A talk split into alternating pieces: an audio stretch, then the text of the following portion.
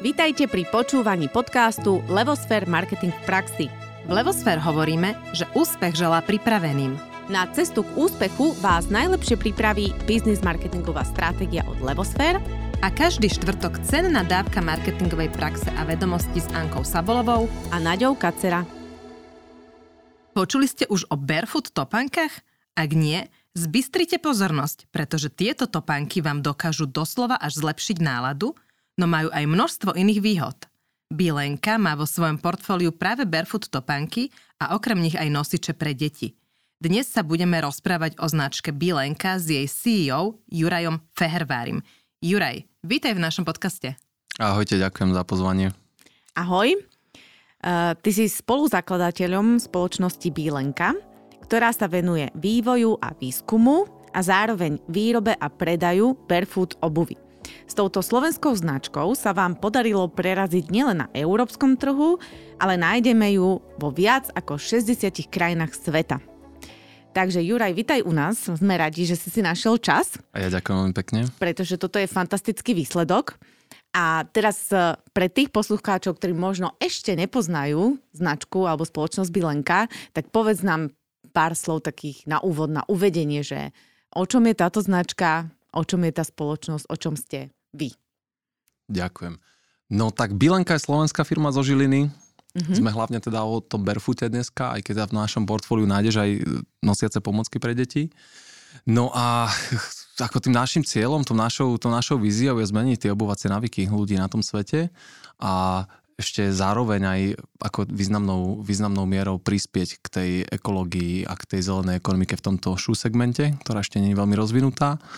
No a snažíme sa to robiť najlepšie, ako vieme. Proste vyvíjame tie produkty u nás, vlastne in-houseovo v Žiline, kde máme mhm. vlastne celý, celý tým technológov, dizajnerov a ľudí, ktorí túto panku dávajú dohromady. Máme množstvo dielní po Európe, ktorí nám vlastne to panky šijú a dávajú dohromady. No a toto chceme robiť e, stále lepšie a lepšie a myslím, že sa nám to aj celkom dári. Tak Takže chceš povedať, že máme, máme zlé návyky v obúvaní? Možno pre niekoho je to novinka.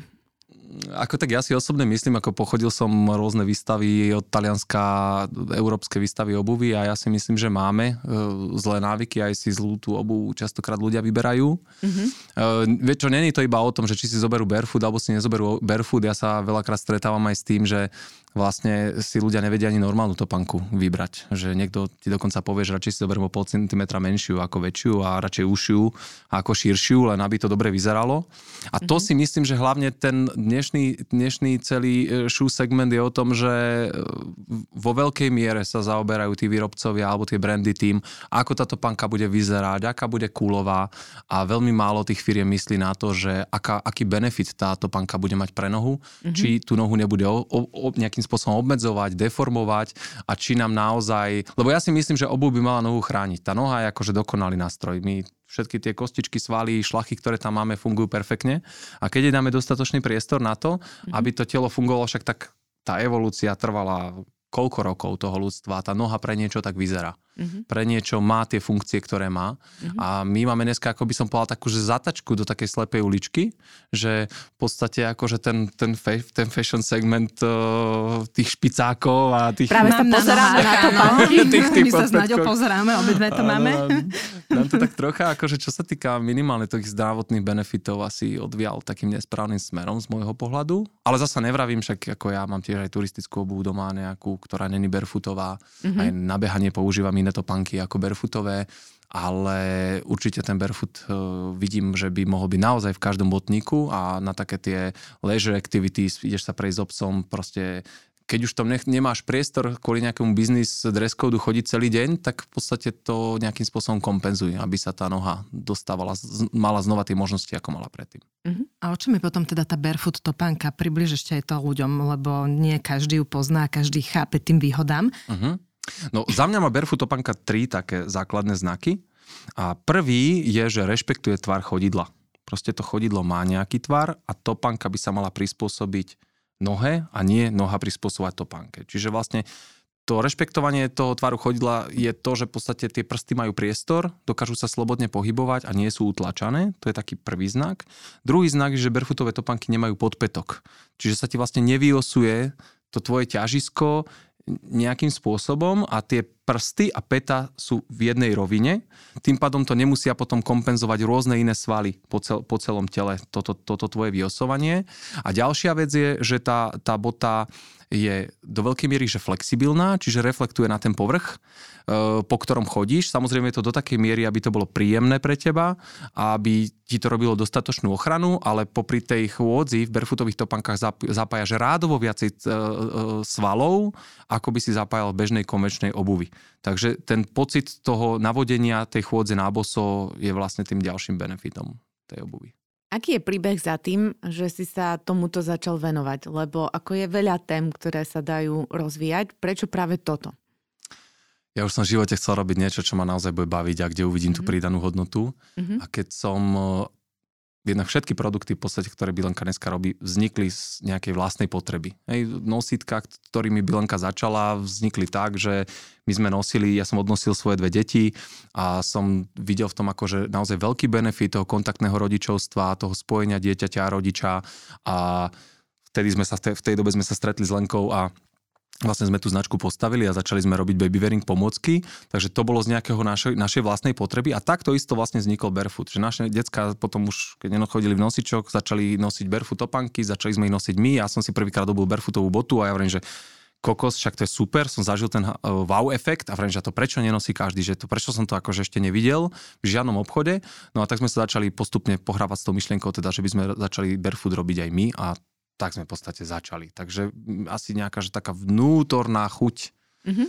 to, to, to spraviť a tá absencia toho výrobku na trhu v takej miere, ako sme ho chceli. A Bilenka sa volá Bilenka preto, že spolu s tebou je spoluzakladateľka Lenka, áno. kamarátka, ktorá vlastne mala podobnú potrebu ako ty. Tak tomu rozumiem. Áno, správne, áno, hej? áno, áno.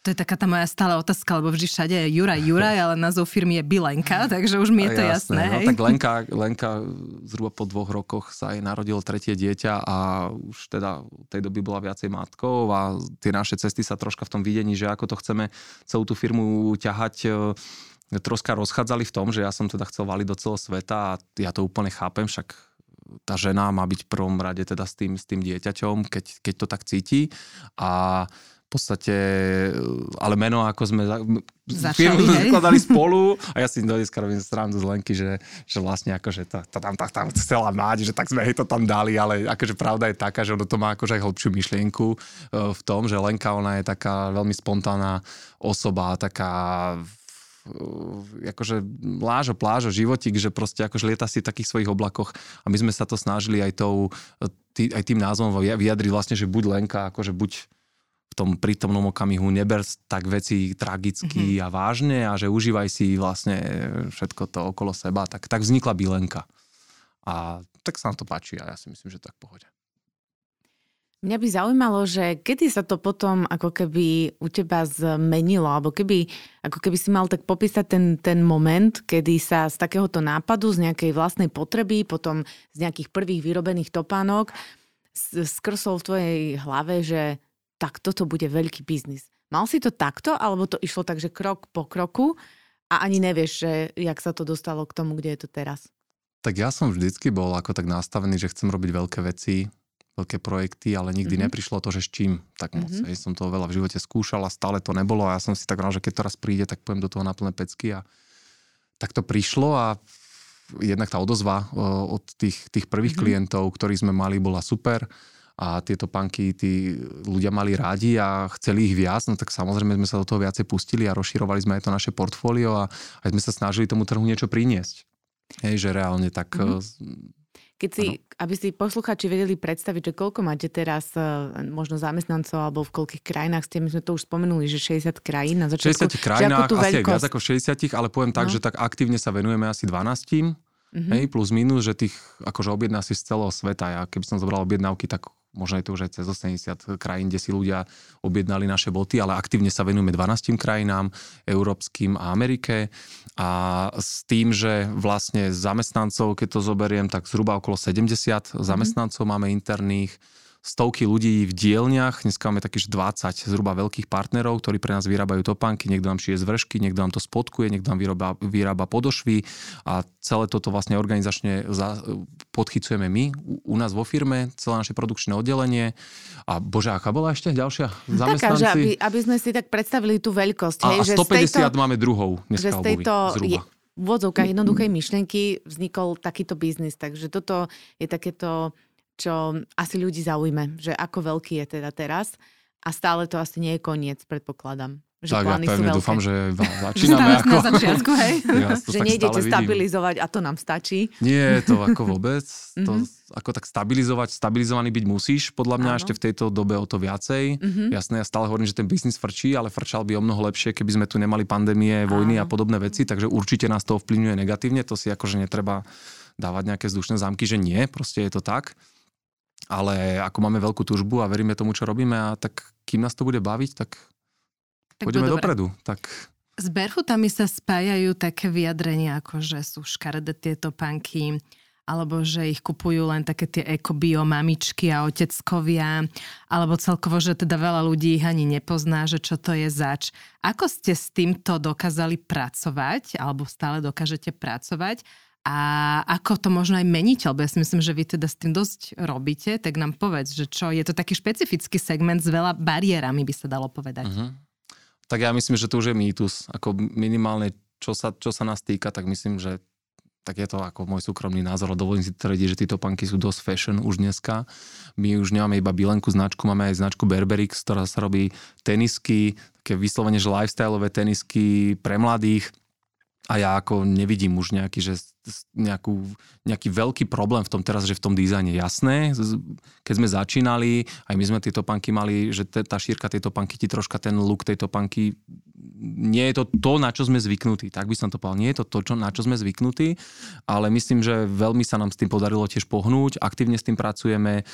Určite chceme, aby to panka bola fashion, aby bola pekná, aby ho ľudí radi nosili, ale samozrejme musí mať všetky tie atributy, o ktorých som pove- po- spom- hovoril, aby, aby mala aj tie benefity.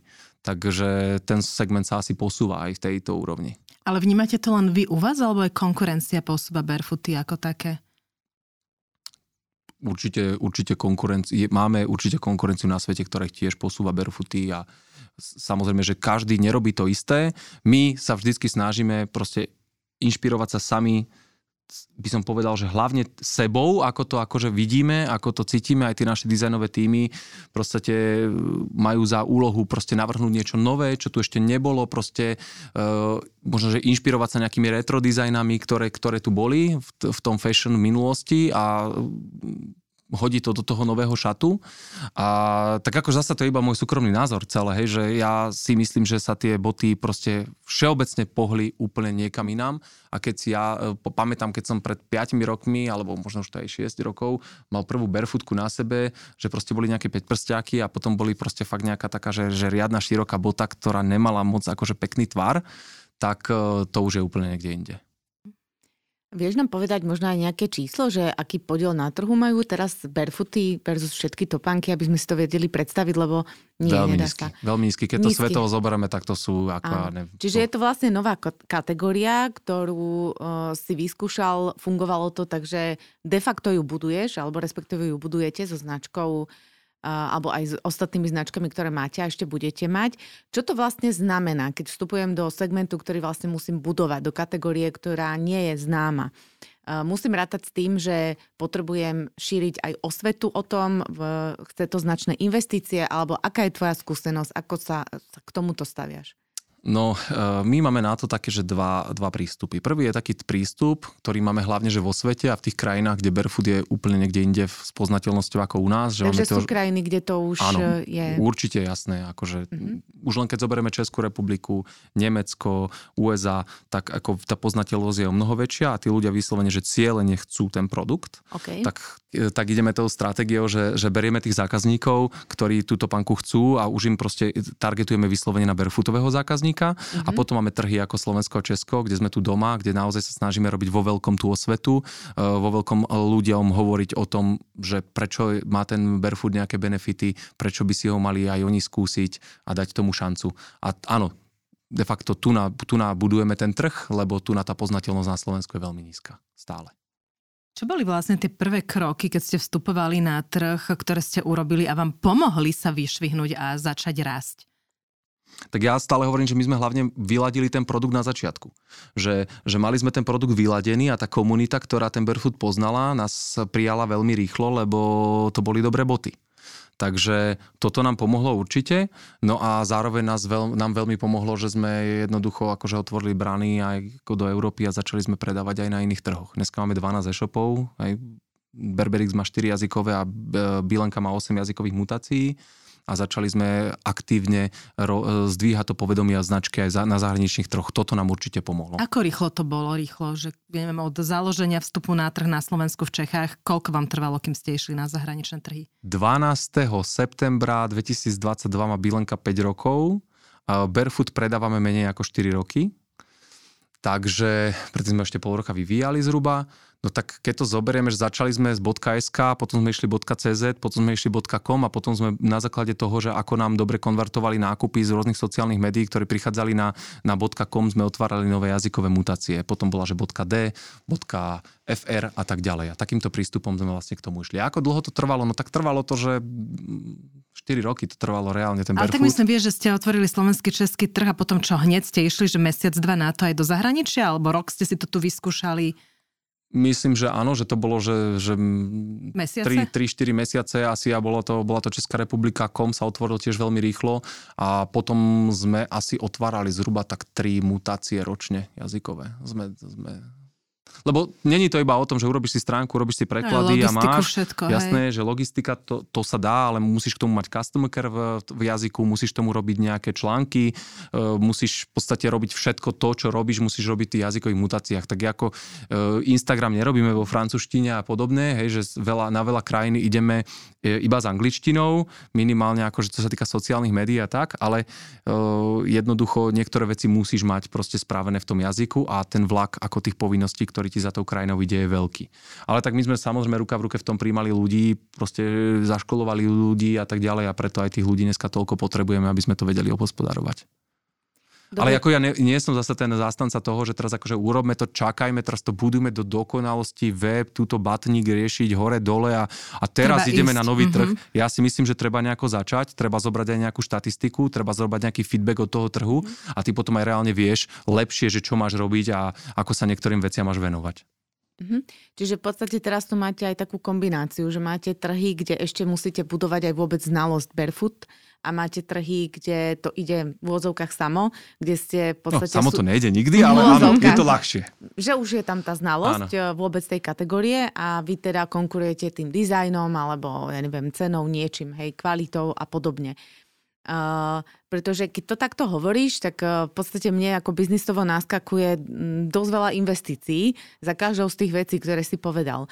Čiže uh, ten balans medzi udržaním uh, firmy, zároveň investovaním, zároveň proste príjmu, ako sa ti toto podarilo? Proste jednoducho sa to podarilo tak, že si sa správne rozhodol, alebo bola za tým aj uh, nejaká analytika, alebo čo si na to využil, aby si to tak správne, a stále to robíš, hej, lebo stále mm. rastiete.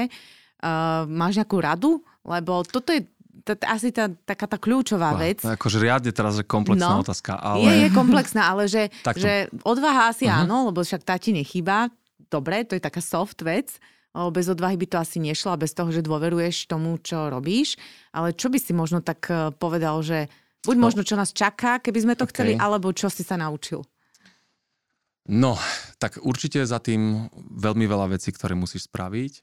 Eh, čo sa, týka, eh, čo sa týka tej analytiky, ktorú si spomenula, tak samozrejme nejaká taká prvotná analytika, nejaké že keyword analýza, že koľko je vyhľadávania a tak ďalej, tak to je jasné. Podľa mňa je to povinná cesta. Toto, toto samozrejme bolo, ale tá analytika, keď ju zoberiem, že ako sme urobili, ja neviem, pred, už len pred dvoma rokmi, ako robíme teraz, tak sa na tom smejem, že jak sme to vôbec dávali, mm-hmm. lebo sme sa úplne že dostali do Učil. iného analytického levelu, ktorý dneska vo firme, ako vyhodnocujeme dneska dáta. Tak to tak prichádzalo, že postupne. Čiže by som ti odpovedal, že urobili sme, že analýza, analýza, nepreanalizovali sme všetko, kým sme začali konať, urobili sme analýzu, začali sme konať, valili sme a popri tom sme robili ďalšie a ďalšie analýzy a učili sme sa počas jazdy. To je ako jedna vec. Čo sa týka tej nejakej že ziskovosti, na, na, náročnosti a tých investícií, tak ja som do veľkej miery že konzervatívny v tom, že ja si neviem predstaviť, že prášiť veľké zdroje do reklamy, ísť na dlh stále. Ja, ja som o tom presvedčený, že firma musí generovať zisk. Lebo keď firma negeneruje zisk, tak proste akože čo si budeme do nekonečna požičiavať peniaze, že my, my jednoducho ten vývoj a výskum potrebujeme z niečoho robiť.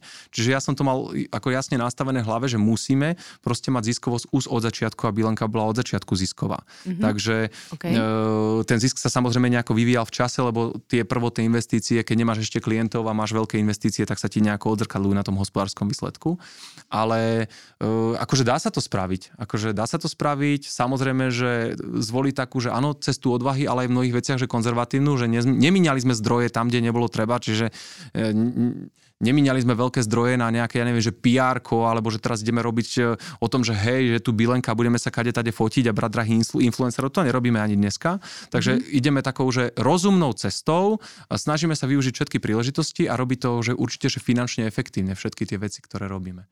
Tak Bilenka do dneska nemá žiadnych investorov, my sa v podstate samo investujeme plus e, spolupráci s bankou, tak e, ako tie zdroje tam sú, ale nie sú to tie prípady, že niekto príde, naleje milióny do firmy a tá teraz ide rozvíjať trh. Toto, toto není náš scenár. Náš scenár je taký, že akože áno, radšej postupne, po menších krokoch, proste nezadlžovať sa úplne do zbláznenia a robiť to tak, aby to... A v dnešných časoch sa mi to potvrdzuje, že to, že to boli správne rozhodnutia, lebo keby sme išli tak akože bezhlavo do nejakých nových trhov aj investične, tak dneska by sme možno na to doplatili, ako vidím tie mnohé prípady, ktoré mm. síce mi ľúto, ako, ako to dopadlo, ale asi niečo na tom bude aj na tom finančnom hospodárení. No a doba je, aká je, takže neklamme si, je to náročné, je to náročné aj pre nás, takže musíme byť v tomto určite opatrní, zvyšuje sa ti tá cesta toho výrobku, tá rozpracovanosť, keď si čakal na nieč, nejak, nejakú kožu alebo nejaký kaučuk si čakal, že 4 týždne, teraz čakáš 8, takže to ti všetko prejavuje v cashflowe.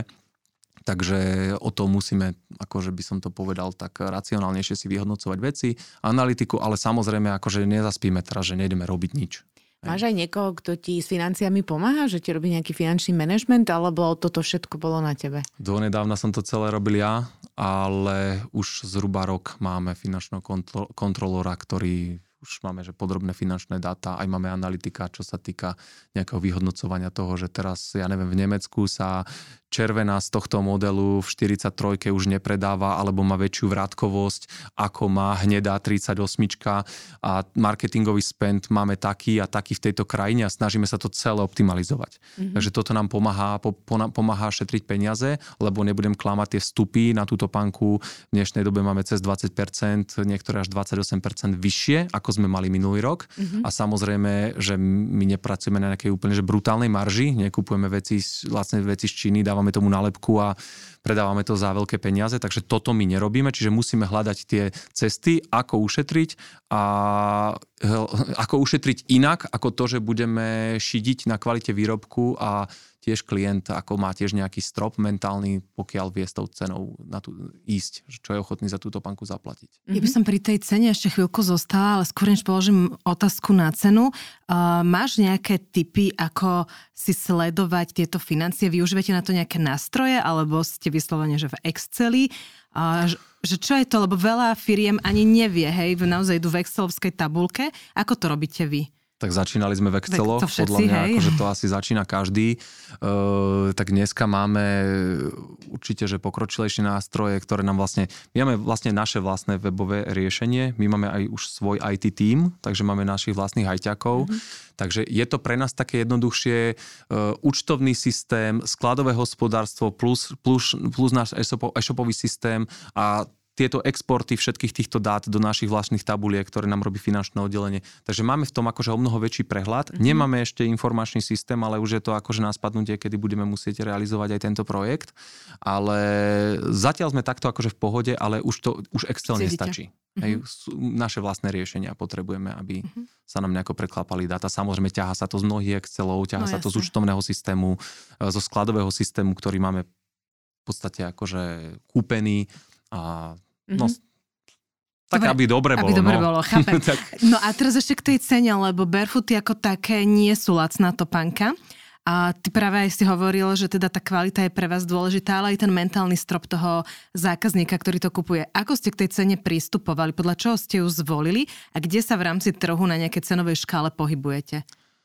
No tak pristupovali sme k tomu akože veľmi, podľa, podľa mňa pro klientsky. Ja tak poviem, že akože tie topanky, čo sa týka nejakých škandinávskych trhov, Nemecko, Amerika a my dokonca aj v Amerike predávame drahšie naše boty, tak eh, by ma, mohli byť naozaj drahšie. Dneska si dovolím tvrdiť, že tomu tomu shoe segmentu rozumiem a tá topánka je naozaj taká vyladená, tak technologicky dobre postavená, že by kľudne mohla mať väčšiu cenovku, ale pretože sme online firma, hlavne teda 95% predávame online, tak e, nemôžeme proste diverzifikovať tú cenu tak, že Slováku bude mať topánku za 130 a Nemec za 170, tak sa snažíme hľadať nejaký taký rozumný kompromis, ešte aby sme sa dostali do nejakej ziskovosti a aby sme vedeli použiť na túto panku všetko, všetko čo, je, čo, čo je treba. Ale není, není, není to tak, že iba že barefoot topanka je drahá. Hej? Uh, nájdeš aj kadejaké barefootové topanky možno niekde aj za 30, 40, 50 eur. Určite tá barefootová topanka potrebuje tie materiály mať lepšie, aby, aby, si hu, aby, aby, aby vydržala, aby naozaj ten tlak v tých flex zónach je o mnoho väčší ako pri nejakej pevnej platforme, ale zároveň cenu tejto panky robí aj tá domáca výroba tá, my všetky, všetky veci, ktoré vyrábame, vyrábame v Európe, robíme to na Slovensku, v Čechách, e, teraz už aj v, e, v Portugalsku máme lokálne materiály, ktoré sa snažíme používať. Takže to je, to je vec, ktorá ti ovplyvňuje tú cenu. Zároveň proste aj ten fair trade, že mne záleží na tom, že či našu topanku by vyrábal nejaký, nejaká Číňanka za 1 dolar denne, alebo ho tu budú robiť Slováci v Partizánskom za slovenskú mzdu a, a, a za mzdu, za ktorú budú vedieť žiť normálny život. Takže to ti všetko, tieto vstupy ti samozrejme tú obu ovplyvňuje. Nie je to iba barefootom, je to použitie materiálov, je to o tom, že kde to robíš, ako to robíš. My dávame veľké peniaze naozaj, že do vývoja, do celého, teraz napríklad s univerzitou v Olomovci vyvíjame nové detské kopyta. My reálne, že skenujeme skenermi, 3D skenermi detské nohy, z toho ti vzniknú proste uh, virtuálne nôžky, ktoré potom dávame, dávame dohromady po, pomocou špeciálneho softvéru a z toho ti vznikne, že univerzálne kopyto najbližšie tomu, čo naozaj tí deti potrebujú. To tam je aj diverzita v tom, že, že 36 a 26 nemajú rovnaký že matematický vzorec toho roztiahnutia toho kopita, že naozaj je že to prispôsobené na tie kategórie, lebo malá detská nožička má rôzne tukové vánkušiky a potrebuje inak mať túto panku ako už e, dieťa, ktoré začína viacej behať, e, viacej športuje a tak ďalej. A toto všetko stojí nejaké zdroje, to nie, to nie je zdarma. A toto, keď do, toho, do tejto panky dáš, že to chceš robiť dobre, chceš to robiť z kvalitných materiálov, ktoré chceš to robiť tu a dávať ľuďom férovú mzdu, tak jednoducho ja som o tom presvedčený, že v dnešných podmienkách v Európe sa nedá vyrobiť dobrá topánka pod 100 eur. Nedá sa. Mm-hmm. Ako, neviem si predstaviť, ako by ho vyrobili keď viem, koľko stoja nás vstupy len materiálové, kvalitnú kožu, keď kúpiš, keď kúpiš, keď, keď do tých, do tých podoš vydáš naozaj, že kaučuk a, a robíš to poctivo, tak to proste neošidíš. Takže mm. ja keď vidím 30 eur do topánku, ja akože do, nikoho nesúdim a nechcem ani, aby to vyznelo nejako, že že ne, neprofesionálne, ale z, z toho, čo ja, ja, ja viem o obuvníckom segmente, je to nemožné vyrobiť dobrú botu lacno. A m, máš, m, alebo takto, aká je skúsenosť, že rozpoznáva túto kvalitu trh, že zákazník e, naozaj e, sa mení, začína mu na týchto veciach záležať, lebo vbadáme aj v rôznych iných segmentoch, že sa ide smerom ku hodnote. To znamená, že sa už e, preklopil trend na realitu, že ľudia nakupujú reálne menej a kvalitnejšie. Takže aj možno aj vzhľadom na to, že sa vám darí, tak asi áno, ale aká je tá skúsenosť aj tá spätná väzba? Oceňujú toto ľudia? Je ich mhm. stále viac? Je to no, ťažké ich o tom presvedčiť? Zaujíma ako ich to? My to cítime, že naozaj ten zákazník, e, všeobecne keď zoberiem, že európsky zákazník, záleží mu na tom, mm-hmm. záleží mu už na tom, e, a odkiaľ, bola táto, odkiaľ táto panka pochádza, kto ho robil, z akých materiálov je, čo je to za firma. V tom mm-hmm. našom segmente tým ľuďom na tom záleží. My nemáme takého zákazníka impulzívneho, že vidím teraz tričko krásne rúžové so srdiečkom a za 5 eur a beriem si ho. My máme zákazníka, ktorý má dlhšiu cestu k nám, ktorý príde, videl na, so, na sociálnych médiách, potom si prečítal nejaký článok o nás, potom si pozrel o firme, potom videl možno našu foundation, že aké robíme zelené projekty a nejak sa k nám dostal a potom ten zákazník prichádza, kupuje si túto panku, kupuje si tu aj celou, celou story Bilenka a o to je potom lojalnejší. Ale môžem ti povedať, že na Slovensku sa to naozaj podľa mňa zlepšuje mm-hmm. a už aj slovenský zákazník proste chce vedieť, čo nosí. Už to není len tak, že kúpim si len, že, že je to pekné, že začínajú sa naozaj ľudia o to zaujímať. To som akože že ja veľmi rád. A ďalšia vec je, že našej internej štatistiky máme takú, že, že koľko ľudí si kúpi obidve sezóny topánku, že si kúpilo napríklad jarnú a teraz si kúpi aj jesenú alebo zimnú a je to cez 30% opakovateľnosti zákazníka. Mm. Nie v tom, že si kúpil teraz v roku 2022 a už si v roku 2019 kúpil, to, to netrekujeme, to, to by bolo o mnoho väčšie číslo, ale tá opakovanosť zákazníka je vysoká. Mm-hmm. Dotkli sme sa produktu, dotkli sme sa ceny, trošku sme sa dotkli aj distribúcie a pri nej by som ešte chvíľku zostala, lebo sám si povedal, že 95% predaja máte cez online, ale vlastne tam 5% a máte myslím, že dve kamenné predajne. Prečo ste sa rozhodli ísť do kamenných predajní a ako vám to funguje z pohľadu predaja značky zákazníkov? Mhm. Tak e, vzhľadom k dnešnej dobe, aká je, si myslím, že to funguje, funguje super. Uh, tá kamenná predajňa, my sme mali taký cieľ, že tých kamenných predaní otvoríme o mnoho viacej na Slovensku aj v Čechách, ale aj kvôli tým veciam, o ktorých sme sa bavili, sme takí konzervatívnejší a teraz akože nejdeme do toho vo veľkom, aj keď nás e, rôzne nákupné centra, ale sme tomu otvorení, ale chceme zobrať už naozaj iba tie najlepšie miesta, kde by sme umiestnili, umiestnili túto panku. Je, je podľa mňa aj pre mnohých ľudí veľmi dôležité si tú botu skúsiť. A ja som si, ja poviem úprimne, ja som si nikdy neobjednával online boty, predtým, než som ich sám nevyrábal, takže chceli sme aj tým ľuďom priniesť to, že ide tu na po Bratislave po tých nivách a to tam vidí tú našu barefootovú predajňu, tak proste, že si skúsim tú botu. Hej, že inak by ho na, na internete neobjednal, ale keď tam ide okolo toho obchodu, tak si ju skúsi. A nám ide hlavne o ten zážitok, že iba si to skús a pochod si v tom. Že to je vlastne akože tá najväčšia naša, akože kvázi, že mm-hmm tá naša marketingová stratégia, stačí toto urobiť, nech si v tých topankách ľudí, ľudia pochodia a to je vlastne všetko, čo im chceme povedať a prečítaj si nejakú story, ale povieme ti story o firme. No a toto sa nám v tých predajniach darí robiť. E, zároveň je to také, že že neskrývame sa, sme tu, tá kamená predania vždycky mala pre tých ľudí nejaký zmysel aj ako nejaké servisné, reklamačné miesto, miesto, kde nás môžu akože fyzicky nájsť. Takže, že nebraním sa tomu, e, ale sme teraz v takom stave, že akože nejdeme vo veľkom do toho investovať zdroje, takže uvidíme, že ak sa aj ten trh vyvinie. To je akože, je to pre nás dôležité. A 95% online som povedal preto, lebo my máme aj množstvo veľkoobchodných partnerov, ktorí po Európe aj v Amerike predávajú naše topanky v svojich obchodoch. Buď s nejakým zameraním priamo Barefoot, alebo aj športové obchody dneska mm-hmm. predávajú Bilenku a Berberix ale taktiež si objednávajú online od nás cez naše akože webové sídlo a potom, potom si to distribujú oni buď tiež online tej krajine, alebo aj online a cez ich kamenné obchody. Ja by som nájde ešte jednu otázku k tým predajniam, lebo tie predajne sa volajú plán B, pokiaľ si dobre pamätám. Jedna v Žiline sa volá Bilenka, to bol ešte starý koncept a teraz nový koncept, ktorý máme, tak to je plán B. A to je náš House of Brands Barefoot, takže tam máme toho viacej. Máme tam značku Bilenku, máme tam Bilenka sú ženy, deti, taký ten dizajn, ktorý je proste k Bilenke veľmi známy a proste taká tá jednoduchosť. A Berberix je zase úplne niečo iné, to sú proste boty, taká mestská džungla, proste pre mladých ľudí, aktívnych, proste tenisky ako každé iné. A tretia značka, tento rok sa nám to asi nepodarí lančnúť, lančneme ho až na budúci rok a je to značka Newton, ktorá má byť taký, že že outdoorová, outdoorová značka e, skôr zameraná viac na ten les, na tú horu a, a pre ľudí, ktorí bežne napríklad neviem, nosia Salomony a proste rôzne tieto druhy obuvy, my vyvíjame barefootovú botu, ktorá im proste sadne a bude to štýlová topanka, s ktorou sa nebudú bať, hoci kde ísť, bude veľmi funkčná a, a bude mať všetky atributy barefootu. OK, čiže máte plán B ako House of Brands a máte Áno. pod tým, alebo budete mať tri značky. Áno. A ešte mňa zaujíma potom na tom trhu, chcete všetky tie tri značky komunikovať a marketovať samostatne, alebo budete komunikovať ten House of Brands, čiže plán B? Asi v kombinácii v kombinácii. Nevidím, určite sa teda akože nejdeme skrývať za to, že sú to naše značky, ako my vieme, prečo sme ich rozdelili a prečo to takto robíme a ale ako dneska Berberix nájdeš aj na Bilenke stránke, dokážeš mm. z Bilenky stránky si dokážeš kúpiť Berberixy, takže Uvidíme, ono sa to bude nejako vyvíjať, budeme zase mať k tomu zase viacej dát, budeme múdrejší, tak e, my sa zase neba, ne, nebojíme robiť že zmeny, že dneska som povedal takto a keď zajtra uvidím, že to proste Nejde, tak je lepšie inak, urobiť hej? to inak, tak my to spravíme inak. Uh-huh. Uh-huh.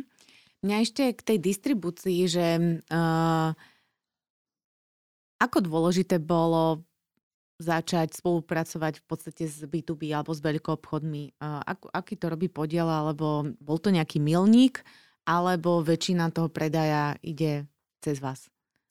Dneska väčšina toho predaja ide cez nás, ale je to hlavne kvôli tým pandemickým veciam, ktoré boli mm-hmm. a množstvo tých obchodov proste má nejaké obmedzenejšie možnosti alebo množstvo obchodov to ani nezvládlo, proste mm-hmm. skončilo, e, množstvo obchodov je konzervatívnejších, objednáva menej, majú nejaké staré sklady, takže dnes, dnes je to gro náš online.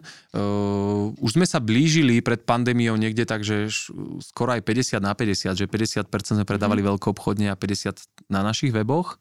Troška to pokleslo, teraz to bude maximálne, že tak do 30, 25-30% predávame veľko obchodne a všetko si predávame cez vlastnú, vlastnú sieť. Ale že či to malo zmysel? No tak zmysel to malo určite v tom, že ako som hovoril, že ten produkt bol dobrý, do tých barefootových predajní chodili ľudia, ktorí poznali barefoot, chceli ho a keď im tam dáte dobrý produkt, ktorý dobre vyzerá, tak vám dajú šancu hneď.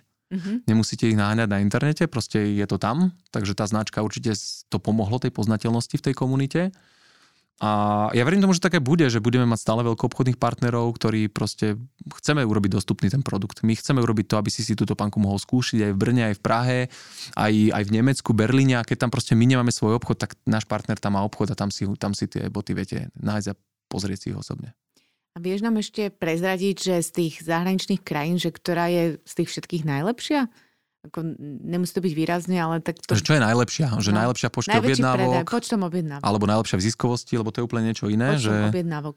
Ako po... penetrácia ma zaujíma, že proste Myslím, že dneska prichádza. už máme najviac objednávok. Sa tak, nám to tak preskakuje z mesiaca na mesiac, že Česko a Nemecko. Uh-huh. Ale Nemecko je na tom asi o troška lepšie už teraz. Mm, lebo ne, práve o Nemecku sa hovorí, že je to dosť náročná krajina na expanziu. No, náročná, najvyššia, jednoznačne najvyššia vratkovosť, čo sa týka Európy. Oni sú zvyknutí proste si zobrať 10 topánok a z toho 9 vrátiť, jedný si nechať. Áno, oni Takže si ten, vyskúšajú a vrátia, hej? Mhm, ten operačný manažment za tým je o mnoho náročnejší. Mm-hmm. Takže ako, áno, ale zase není to najziskovejšia krajina. Je to na, krajina najväčšia na počet objednávok, ale není najlepšia na vydatnosť objednávky. Tak daj aj ziskovosť, teda, ktorá je... Nech teraz, to teraz na, naozaj najlepšie vychádza Amerika, že akože najlepšia Aha. ziskovosť objednávok je v Amerike. OK, aj vzhľadom Ale je to vzhľadom k tomu, že tam máme vyššie ceny. Vyššie ceny. Mhm. Ale tam máte aj sklady priamo celá, že tá logistika Momentálne je... tam nemáme sklad, máme tam taký, že záchytný sklad, to znamená, že my všetko posielame e, z Bratislavy a tie objednávky, ktoré napríklad chcú niekto vymeniť, vrátiť a tak ďalej, tak sa nám tam zberajú na jedno miesto a keď ich bude viacej, buď ich pošleme naspäť, alebo tam pošleme už konkrétne hlavne to, čo tí ľudia chcú. Mhm. Ale netrvá potom, prepač, dlho tá, tá cesta k tomu 48 hodín. Za 48 hodín z Bratislavy do Ameriky áno, pošlete. Áno, už to má za 48 hodín doma. A napriek tomu tá ziskovosť je najlepšia v Amerike, hej? Uh-huh tak uh, hej, to zvyšovanie cien, to znamená, že cenová stratégia je, že iný kontinent, iné ceny, hej? iná mena, Európy. iná mena, vieš, akože dolár je dolár, euro, euro. tak tam sa to dá. To, Ale... To, to, to je fajn, to sa mi Nie, museli sme to, museli sme to tak spraviť, aby to bolo, lebo však samozrejme máš väčšie akože poštovné náklady, mm-hmm. hej, väčšia tá logistika je s tým spojená, aj nejaká tá vrátkovosť a všetky tieto veci, tak sme sa to snažili tak urobiť, že a zase Američan, on keby sme mu povedali, že to panka stojí toľko isto, ale že poštovné stojí 30 eur, tak to nechce ale keď mm-hmm. mu povie, že produkt je drahší o 30 eur a poštovné má zdarma, tak je akože s tým OK. Takže tak to otvorene poviem, že to je. A ktorá krajina ťa najviac prekvapila? Prekvapila. Fúha, tam mňa aj to Slovensko prekvapuje. Ano. Mňa aj to Slovensko prekvapuje, že sa to stále zlepšuje, zlepšuje a proste akože máme tu viac a viac fanúšikov, za čo som akože veľmi vďačný. Myslím, že to asi je spojené tým, že sme domáca značka. Takže aj Slovensko ma prekvapuje, že je to akože Dobre to je. Dobre, tak poďme ešte k tomu štvrtému peku komunikácií nakrátko, lebo sme sa teda dotkli tých troch a tá komunikácia v podstate, ty si povedal, že ste taký konzervatívnejší v nej, že teraz sa nezadlžíte, netlačíte peniaze, len aby ste rýchlo rástli do toho marketingu. Tak aký je vlastne váš prístup? Aké aktivity robíte v marketingu? Čo vám najlepšie funguje? Čo tam komunikujete? Pod nám to približiť, že čo Bilenka a komunikácia? Mm-hmm. Tak čo sa týka aktivít, tak už robíme povinnú jazdu. Podľa mňa, ako ak dneska máš európsky e-shop, tak či sa bavíme o affiliate marketingu, o sociálnych médiách, o nejakých PPCčkách, o remarketingu, hej, o nejakých influenceroch, to proste to je dneska celé povinná jazda, nejaký mailing, hej, to sa asi ani nejdeme baviť o tom, že či áno, či nie, to je samozrejme, že všetko toto robíme. Ten náš zákazník je taký, že na, ako som spomínal, že prejde si viacej tých kanálov, kým teda u nás nákupy, že cesta do košíka je dlhšia, čiže robíme to všetko, máme samozrejme urobené nejaké rôzne iné scenáre na rôzne krajiny, kde komunikujeme možno tú topanku troška inak, troška inak chcú vidieť fotky, trocha iné modely sa im viacej páčia, že máme k tomu nejakú štatistiku, tak samozrejme robíme to proste tou, tou metodou, že najefektívnejšie, ako, Čiže ako, think ako global vieme. a act local, hej? Áno, nie, niečo také by som mm-hmm. povedal. Uh, ale ja ten marketing, viete, ako to ja vidím, že, že, že netreba to fejkovať celé, že, že my nie, nemáme to tak nastavené, že teraz oni to robia rýchlo, poďme to robiť aj my. Že, ja nechcem, aby to znelo ako nejaké kliše, ale že my to robíme také, že znútra, že reálne, že jak to cítime, že podľa mňa aj tá firemná kultúra tých ľudí, ktorí tam sú, že tak vnímajú tú značku, celý ten náš segment, že, že v podstate všetko, čo u nás vzniká, tak akože vzniká, že zo srdca, že dajme tomu, že priestor, robte to. Že a, tá, tá, a to, akú má marketingovú stratégiu firma, ako vyzerá produkt, je v podstate aj odrazom toho majiteľa, tých manažerov a toho celého vedenia, aj všetkých tých ľudí v tej firme. A toto sa my snažíme robiť naozaj, že autenticky. Že ako to vidíme, ako, ako, ako to cítime, tak toto sa snažíme do tej marketingovej komunikácie akože veľmi dávať a preto sme aj rozpoznateľní podľa mňa pre zákazníka a preto nám aj tie veci fungujú. Lebo ne, ne, ja, ja už tomu neverím, že a, že a ten začal robiť to, tak začneme to robiť aj my a mne to bude fungovať tiež. No ale on robí ďalších 7 vecí, o ktorých ty nevieš, ktoré vlastne spolu hrajú tú hru. Takže zamýšľať sa nad tými vecami, samozrejme veľa o tom uvažovať, vyhodnocovať si veci, vyhodnocovať si dáta, však o tom tu už dneska téma bola. Mm-hmm a nebáť sa, nebáť sa, proste my sme iní, hej, aké naše boty sú dizajnom iné, aj Berberix je iný, aj Belenka bola proste od začiatku úplne iná na tom trhu a že nabrať tú odvahu, ísť do toho tak, ako to cítiš, ako, ako, ako veríš tomu, že by to malo vyzerať a proste tak do toho ideš a a uvidíš, čo sa stane. A uvidíš, čo sa stane. No a ono to, keď to budeš naozaj robiť zo srdca, tak to aj vypali. Ja zase to som akože tomuto, ako veľmi tomu verím, že proste sa to vracia. Mm-hmm. Že, a jaký máš podiel, keď komunikujete, že koľko tlačíte produkt a predaj a versus koľko komunikujete značku, nejak percentuálne, hrubo? Fú, neviem ti takto povedať úplne, že na hrubo, lebo záleží to na akom trhu, či teda je to low hanging fruits, chytáme, alebo proste e, ten segment budujeme. Napríklad e, ja neviem, v Čechách proste sme mali už trikrát e, veľké televízne kampane, budeme mať aj tento rok, kde proste hovoríme o Barefoote, mali sme televíznu, rádiovú kampaň a tak ďalej. Nevieš to úplne tak odčleniť, lebo to aj veľa Slovakov videlo, ktoré pozera české televízie, takže na ktorom trhu koľko investujeme do brandingu a tak určite do brandingu investujeme najviac na Slovensku a v Čechách, ako keď to takto, takto, takto mm-hmm. poviem, že nemáme na to dneska peniaze zaplatiť v Nemecku proste Prečo ste v Čechách kampaňa. išli do televíznej kampane, teraz na Slovensku nie? Že čo bolo to, že tie Čechy sú správne No krajina. jednoznačne tam chceme byť jednotka na trhu. Ja pevne verím, že sa nám to už aj podarilo. A je to podľa mňa akože najviac barefoot na metr štvorcový je v Čechách. Je v Čechách. Mm-hmm. Takže oni sú veľmi takí, že open mind a tam ten barefoot má silné korene, takže tam sme ten trh v podstate, a mali sme tam akože naozaj, že počtom objednávok proste sme sa rozhodovali, že kde to má zmysel naozaj budovať. Je to blízko, logisticky je to blízko, jazykové bariéry tam nie sú. Vieme proste, dokonca to v Čechách šijeme, takže pre nich je to tiež akože lokálny mm. produkt. Áno. Takže všetko hralo tomu, že práve to Česká republika aj s tým, že ten presah je aj na Slovensko, sme do toho investovali, do toho brandingu viacej. Ja ešte pridám v tomto prípade ešte piaté marketingové P a to sú ľudia pretože za tým celým si viem predstaviť, ako ťažké je takisto zostaviť vôbec interný tím, lebo dnes je ťažké nájsť ľudí, zapálených ľudí, ľudí, ktorí majú takéto kompetencie, alebo sú tam dosť špecifické veci ako vývoj, topánok z e, univerzitou a ja neviem. Hej, čiže ako není to úplne, že každý tretí je vhodný. Takisto IT oddelenie a tak ďalej. Čiže ako si sa k tomu postavil? Kde si tých ľudí našiel ešte k tomu Žilina? Hej, uh-huh. uh, pretože ako v Bratislave je možno viac, väčšia koncentrácia. Uh, bol to problém, nebol to problém, išlo ti to prirodzene, možno s tým, ako máte tú firemnú kultúru, alebo jaká bola tá skúsenosť? Vieš čo, podľa mňa akože by sme známi tým, že dávame fakt ľuďom príležitosť za šance. A že to mm-hmm. nie sú iba slova, že naozaj keď ku nám prídeš a chceš tvoriť, chceš rásť, tak proste my ťa nebudeme obmedzovať. Mm-hmm. Jasné, samozrejme nejaké rules musia byť aj v tej firme, ale akože že nie sme taká, že skostnatela nejaká štruktúra, že takto povedala 10 ľudí, to teraz schváluje a čaká sa. U nás, keď prídeš s dobrým projektom, tak proste akože ho zajtra môžeš začať robiť, mm-hmm. ak to má hlavu a petu. A zároveň by som to povedal, že toto v tých ľuďoch, a mimo toho, že sme naozaj také, že, že ja mám ja, ja mám najlepšie kamarátov u nás vo firme, že ja keď idem s niekým na pivo, tak idem od nás z firmy s ľuďmi, že my si naozaj rozumieme a že vznikla tam fakt taká super komunita, že sa aj máme radi a potom je to aj tak s tými ľuďmi, že oni potom chcú k nám ísť ďalší, vieš, že, mm-hmm. že dneska som rád za to, že do Bilenky naozaj, že aj keď spustíme nejakú niečo na profesiu, že prichádza veľa sivičiek, proste ľudia chcú u nás robiť a chcú u nás robiť aj kvôli tomu, že to tak neviem akože uchopiť možno také kultúre, aj tej pridanej hodnote, ktorú robíme, aj tomu prístupu k tým veciam, ako máme. A tak akože lokálne si myslím, že sme v tom celkom známi a tá odozva ako tých uchádzačov je, je super. A mm-hmm. Zasa je to o tom, že proste rob to normálne, ako to cítiš, rob to zo srdca, nefejkuj to, proste buď autentický mm-hmm. a, a tí ľudia, ktorí k tebe majú prísť, tak prídu. Mm-hmm. Ako máte tú firemnú kultúru? Ako by si ju popísal? A plus, je to niečo, čo vyvstalo tak akože prirodzene autenticky? Alebo ste nad tým sedeli, dávali ste tomu nejaké rámce, nejaké eh, hodnoty, ktoré to celé nejak charakterizujú?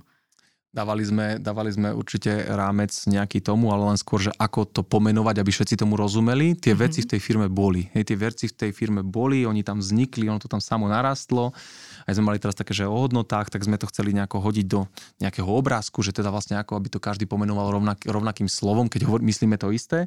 A z, v podstate akože z rôznych oddelení proste jeden chalanisko pomohol s tým, ktorý si urobil research po firme, ktorý sa pýta ľudí na príbehy, prečo sú tu, čo majú na bilenke najradšej, čo sú jej nejaké tie akože nosné stĺpy a, a vznikol z toho vlastne ako keby, že taký, že, že, že nejaký že balíček, ktorý reprezentuje tú firmu, ktorú akože môžem to aj v nejakých príkladoch povedať, že aby to bolo lepšie ako len povie, že teraz, že dôvera, že čo je to dôvera. Že u nás je dôvera to, že, že, že dôverujeme napríklad, no dôverujeme tým ľuďom v tom, že, že dobre, choď do toho projektu, že, že ja ťa podporím, zároveň máš aj tú oporu, že keď sa to celé to zle dopadne, tak ťa nebudeme tu teraz bičovať. Hej? Že tak akože stojíme s tebou aj v tom dobrom, aj v zlom a toto naozaj u nás funguje. Takže mm-hmm. ja mám taký príklad, že chalanisko, ktorý skončil vysokú školu, bol fest akože nadaný, čo sa týka grafiky a dizajnu, tak on teraz po roku vlastne akože nám celý Berberix vlastne nadizajnoval on a my niekde prídeme na nejakú, tuto som do Talianska prídeme na Lina Pele a ukážeme boty, čo my robíme, že to kto vám dizajnuje, že tuto to chalanisko dizajnuje, ktorý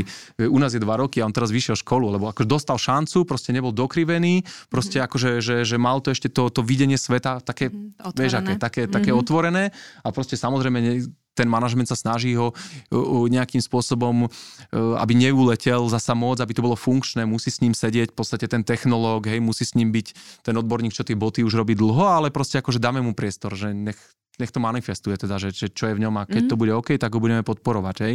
Zasa u nás je tá firmná kultúra taká, že proste, že ideme bomby, to je tak naš, taký náš hashtag, ale tým rovno vrajím, že tí ľudia, ktorí chcú, chcú mákať, že ich to bude baviť. Že u nás sú najúspešnejší ľudia, podľa mňa tí, ktorí proste to úplne že zoberú a akože, akože svoj projekt, realizujú mm. sa a, a fungujú kvázi ako vo vlastnej firme. Že proste, mm. že, že nemajú tie limity, bariéry, mm. proste podporím ich a idú tak tí sú u nás úplne že varení pečení a tí podľa mňa dostanú u nás akože top servis a ani nevidím dôvod, prečo by odišli. Zase takí tí, že ja ich volám, že hodinovkári a že už mi padla, už pozerám, že, že a ešte pol hodinku si tu doťukám do vlastného Facebooku, no tak takí u nás nebudú happy. Mm-hmm. Ja nevravím, že je to zle, nechcem to súdiť, čo je horšie ale lepšie, ale u nás asi by tá celá firemná kultúra, to nastavenie a taká tá, aj tá hravosť a tá chuť proste robiť nové veci, by si toho človeka vytlačila postupne aj tak preč, že by si tam s tými ľuďmi nemal akože čo úplne, úplne povedať. Ale tak vieš, nás spájajú aj tie iné veci, že Napríklad Bilenka má foundation svoju, že my robíme množstvo aj že takých zelených mm-hmm. projektov. Teraz sme mali veľmi super projekt, že sa nám podarilo, že Bilenka, Bilenka finančne podporila a zároveň sme urobili na Doniu kampaň na záchranu stanicu pre lesnú zväz Zázrivej, kde sme mm-hmm. chceli vybudovať vlastne celú ordináciu tam, čo sa nám podarilo. Takže aj že to je tá komunita zase, že to je to, že čo tých ľudí spája, že my nerobíme iba boty, iba pro, produkt, ale my chceme robiť aj dobré projekty a proste tí ľudia sú z toho nadšení a to vzniklo tak, že sme sa bavili na jednom brainstormingu o tom, že tak poďme už konečne začať robiť nejaké tie zelené projekty a ja som povedal ľuďom, tak nájdite. Mm-hmm. Tak príďte vy s tým, že čo si myslíte, že bolo fajn a mali by sme potvrdiť, po, akože podporovať. Prišli s troma projektmi a tri projekty sa schválili. Hej? Mm-hmm. Teraz čo skoro spustíme e, kampaň na vlastne, že udržiavanie vody v prírode, ináč akože pre mňa taká nutnosť a taká jednoduchá vec mm. a, ne, a nerobíme to proste také vodzadržné opatrenia, spúšťame to v bioklimatickom parku v Košiciach a chceme tiež na to urobiť vlastne takúto kampaň a zároveň chceme tých ľudí akože nahalúziť, nech to začnú robiť sami. Mm-hmm. Že, nech, že nech sa to ako keby, že to dobro opakuje. Mm-hmm. Mňa, Najlepší, najlepší copy-paste, ktorý som zažil v živote, že my sme spustili na Doniu tú kampaň na tú záchrannú stanicu v Zazrivej a my sme to vyzberali, ešte sme prestrelili budget a asi za dva týždne vyšla taká istá kampaň, ktorá akože, že veľmi, veľmi že podobná, vyšla tu na niekde v Bratislave zase pre nejakú tu na záchrannú stanicu, hovorím, že no super, že sa teším normálne, že, že, že toto super, sme že presne chceli urobiť hej. a nech ešte ďalších 10 ľudí to urobí to isté, nemusíme to robiť my, ale stane hej. sa to. Mm-hmm. A veľmi silno cítiť za značkou Bielenka takú filozofiu, ktorú počas celého rozhovoru tu nám tak dávaš um, pocítiť. Tak taká tá predposledná otázka, jednou vetou, čo je značka Bílenka? Ako by si ju charakterizoval? Čo je tá emócia, ktorá z Bílenky má ísť? Alebo z plán B, keď by sme povedali, že to je House of Brands a pod tým sú iné. No tak no my chceme robiť veci dobre. Akože, že podľa mňa je tam veľmi silne ukotvené to, že chceme robiť veci dobre. Hej, že aj keď by som to tak akože, že prečo my, že keď to porovnám, že áno, že my venujeme veľa času tomu výskumu, tomu vývoju a chceme urobiť dobrý produkt. Že sa je tam tá túžba to urobiť lepšie, ako to je. Hej?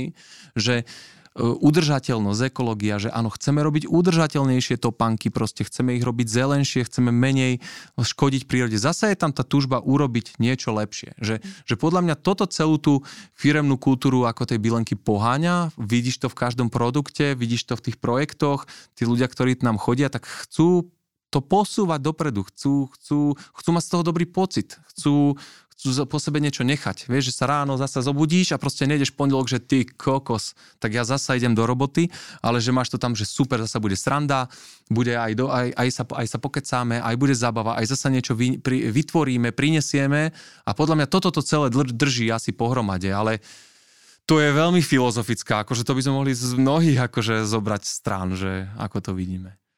Dobre, tak ja to zakončím takou praxickou. Eh, čas nám uplynul a túto otázku dávame každému hostovi.